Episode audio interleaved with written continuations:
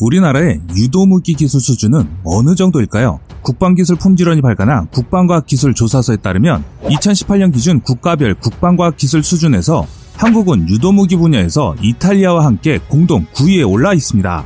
미국, 프랑스, 러시아, 독일, 영국, 중국, 일본, 이스라엘이 1위에서 8위 국가인데요. 한국의 기술력은 유도무기만 놓고 보면 최고 선진국인 미국의 82% 수준으로 파악된 것으로 나타나 있습니다.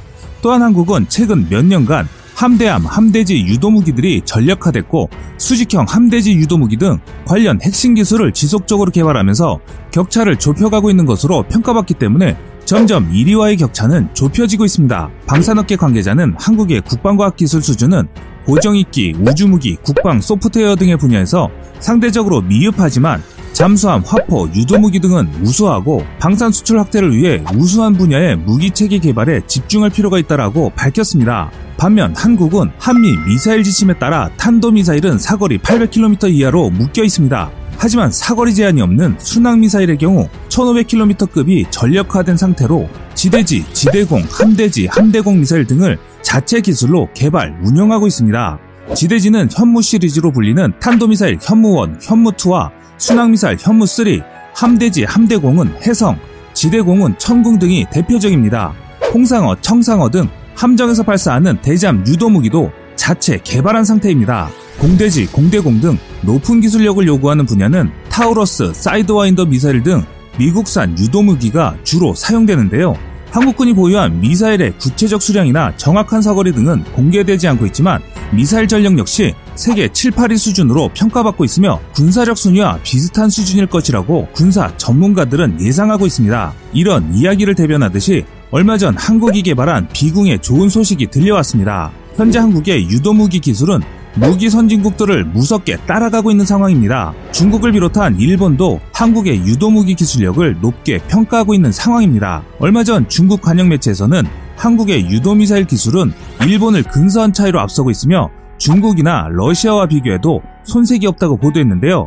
이번에 소식을 전한 비궁뿐만 아니라 중단거리 유도무기 체계는 최근 들어 한국은 선진국 반열에 오를 만큼 가시적인 성과를 보여주고 있습니다. 다만 미국이나 러시아 같은 중장거리 유도무기에서는 다소 부족한 모습을 보이고 있지만 한국이 개발 중인 엘셈이 개발 완료되면 이 또한 한국의 기술력으로 남기 때문에 향후 한국의 유도미사일 체계가 더욱 기대가 되는 것은 사실입니다. 우선 오늘의 주인공인 비궁의 개발 배경부터 알고 가야 하는데요. 우리가 흔히들 알고 있는 공기부양정은 고압의 공기를 아래쪽으로 분사하여 선체를 수면상으로 띄운 후 항해합니다. 이 때문에 생김새도 독특할 뿐만 아니라 속도 또한 빠른 것으로 알려져 있습니다. 지난 2010년 천안함 침몰과 연평도 포격 도발 이후 서해 북방 한계선 해역에서 북한군의 도발 우려가 높아졌는데요. 특히 북한이 백령도에서 불과 50여 킬로미터 떨어진 고안포에 공기부양정 70여 대를 수용할 수 있는 기지를 완공함에 따라 적의 기습 상륙에 대응할 수 있는 무기체계 개발이 시급해졌습니다. 이런 상황 속에서 최적의 솔루션으로 등장한 유도무기 체계가 바로 비궁입니다. 비궁은 북한의 공기부양정에 대응하고자 국방과학연구소가 2016년에 개발 완료한 2.75인치 유도 로켓입니다. 북한군은 공방급으로 불리는 공기부양정을 140여 척을 갖고 있는 것으로 알려져 있는데 한 대에 최대 55명의 병력을 태우고 시속 80에서 90km로 우리 해안에 상륙할 수 있습니다. 이런 북한의 공기부양정을 이용한 기습 공격에 대응하는 가장 효과적인 무기는 공격용 헬기인 아파치입니다.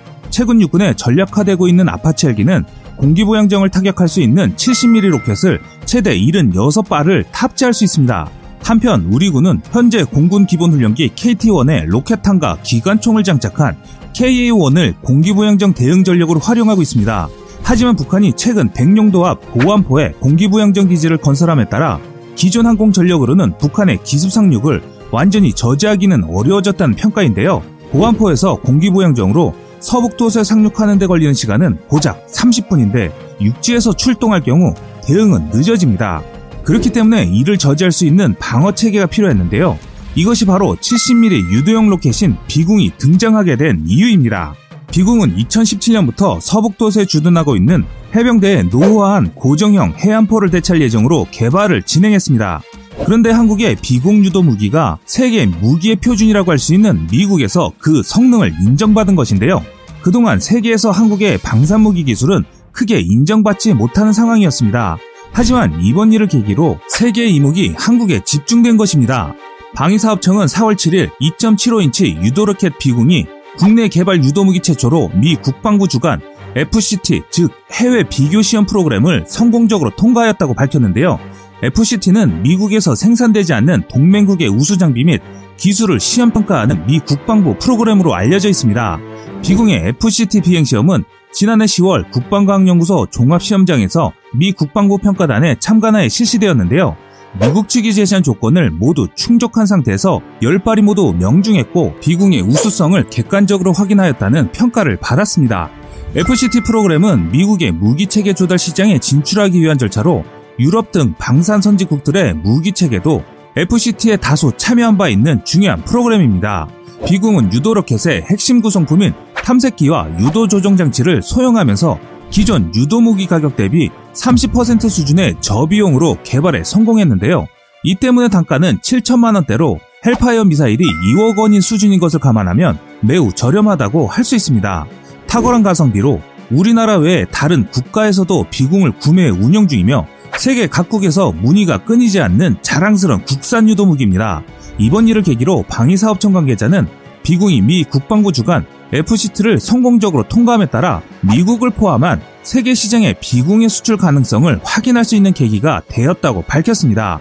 비공의 세부적인 제어는 7cm의 작은 직경에 유도 조종 장치 등을 탑재하고 있으며 발사 후 망각 방식을 사용해 다소 표적에 동시 대응이 가능하다는 특징을 가지고 있습니다. 이러한 공기보양전 킬러로 만들어진 비궁의 사거리는 5에서 8km 정도로 알려져 있는데요. 비궁은 최초 미 해군 연구개발국가 공동으로 로고 사업으로 진행됐습니다. 즉 저가형 영상 유도 로켓으로 연구가 진행되었지만 미국 내 사정으로 미 해군 연구개발국이 빠지면서 우리나라 단독으로 개발이 이루어졌던 무기체계였습니다. 하지만 한국이 개발한 비공은 차량 탑재 방식을 적용하여 기동성이 우수하고 차체 표적 탐지 및 발사 통제 장치를 모두 갖추고 있어 단독 작전을 수행할 수 있다는 장점이 있습니다. 또한 20개의 발사관으로 구성된 발사기를 두 대 장착해 순식간에 40발을 쏠 수 있기 때문에 대량의 적이 몰려와도 방어가 가능합니다. 비궁은 서북도서 즉 북한과 인접한 백령도, 대청도, 소청도, 연평도, 우도 등에 배치된 해병대의 노후화된 해안포를 대체 운영 중인데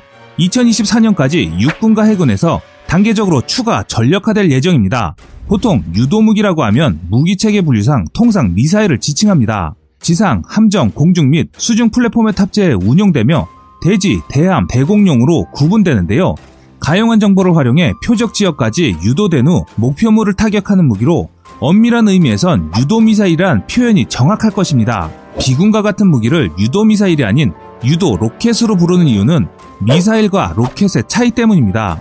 로켓은 미사일과 달리 유도 성능이 별로 없는 발사체를 뜻합니다. 로켓 기관의 추진력과 발사 후 활공력만으로 목표물을 타격하는 것이 로켓인데 여기에 유도 기능이 추가되면서 유도 로켓이라는 이름을 갖는 무기 체계가 탄생한 것입니다. 현대전장에서 유도 무기는 화력의 종결자로 불리고 있습니다. 전쟁사를 살펴보면 진지전, 폭격전으로 기록되는 1, 2차 세계대전 이후 타격 지점을 정밀 타격하는 유도 무기는 전장의 지배자로 떠올랐습니다. 이에 군사 강국들은 다양한 종류의 스마트 유도 무기들을 앞다퉈 개발하기 바빠졌습니다. 반면 오폭에 의한 민간인 희생 문제가 더욱 중요해지면서 유도 무기는 사거리 연장뿐 아니라 정밀성이 더욱 중요해지고 있습니다. 표적 정밀도 향상을 위해 유도 방식은 진화를 거듭하고 있고 기존의 레이저나 GPS 방식을 넘어 다양한 센서를 결합한 복합 모드 방식이 적용되는 추세입니다. 탄두 역시 도심 지역이나 민간인 밀집 지역에서 표적만을 효과적으로 제거하기 위해 표적 집중형 또는 부가 피해 방지용 탄두가 개발되고 있는 상황입니다. 또한 휴대용 유도 무기도 활발히 개발되고 있습니다. 지난 2014년 5월 우크라이나 정부군 소속 헬기 한 대가 분리주의 민병대 진압 과정에서 격추돼 14명이 사망했다는 소식이 보도된 적이 있습니다. 당시 우크라이나 정부가 지역 분리주의자들에게 투항하라고 최후 통첩을 보냈지만 분리주의 세력은 정부군이 먼저 진압작전을 중단하라며 결사항전 태세를 보이면서 빚어진 일인데요. 당시 격추된 헬기는 휴대용 로켓포 공격으로 추락했기 때문에 이처럼 국지적 충돌이나 내전 상황인 국가에서 휴대용 무기로도 헬기가 격추되는 사건이 종종 발생합니다.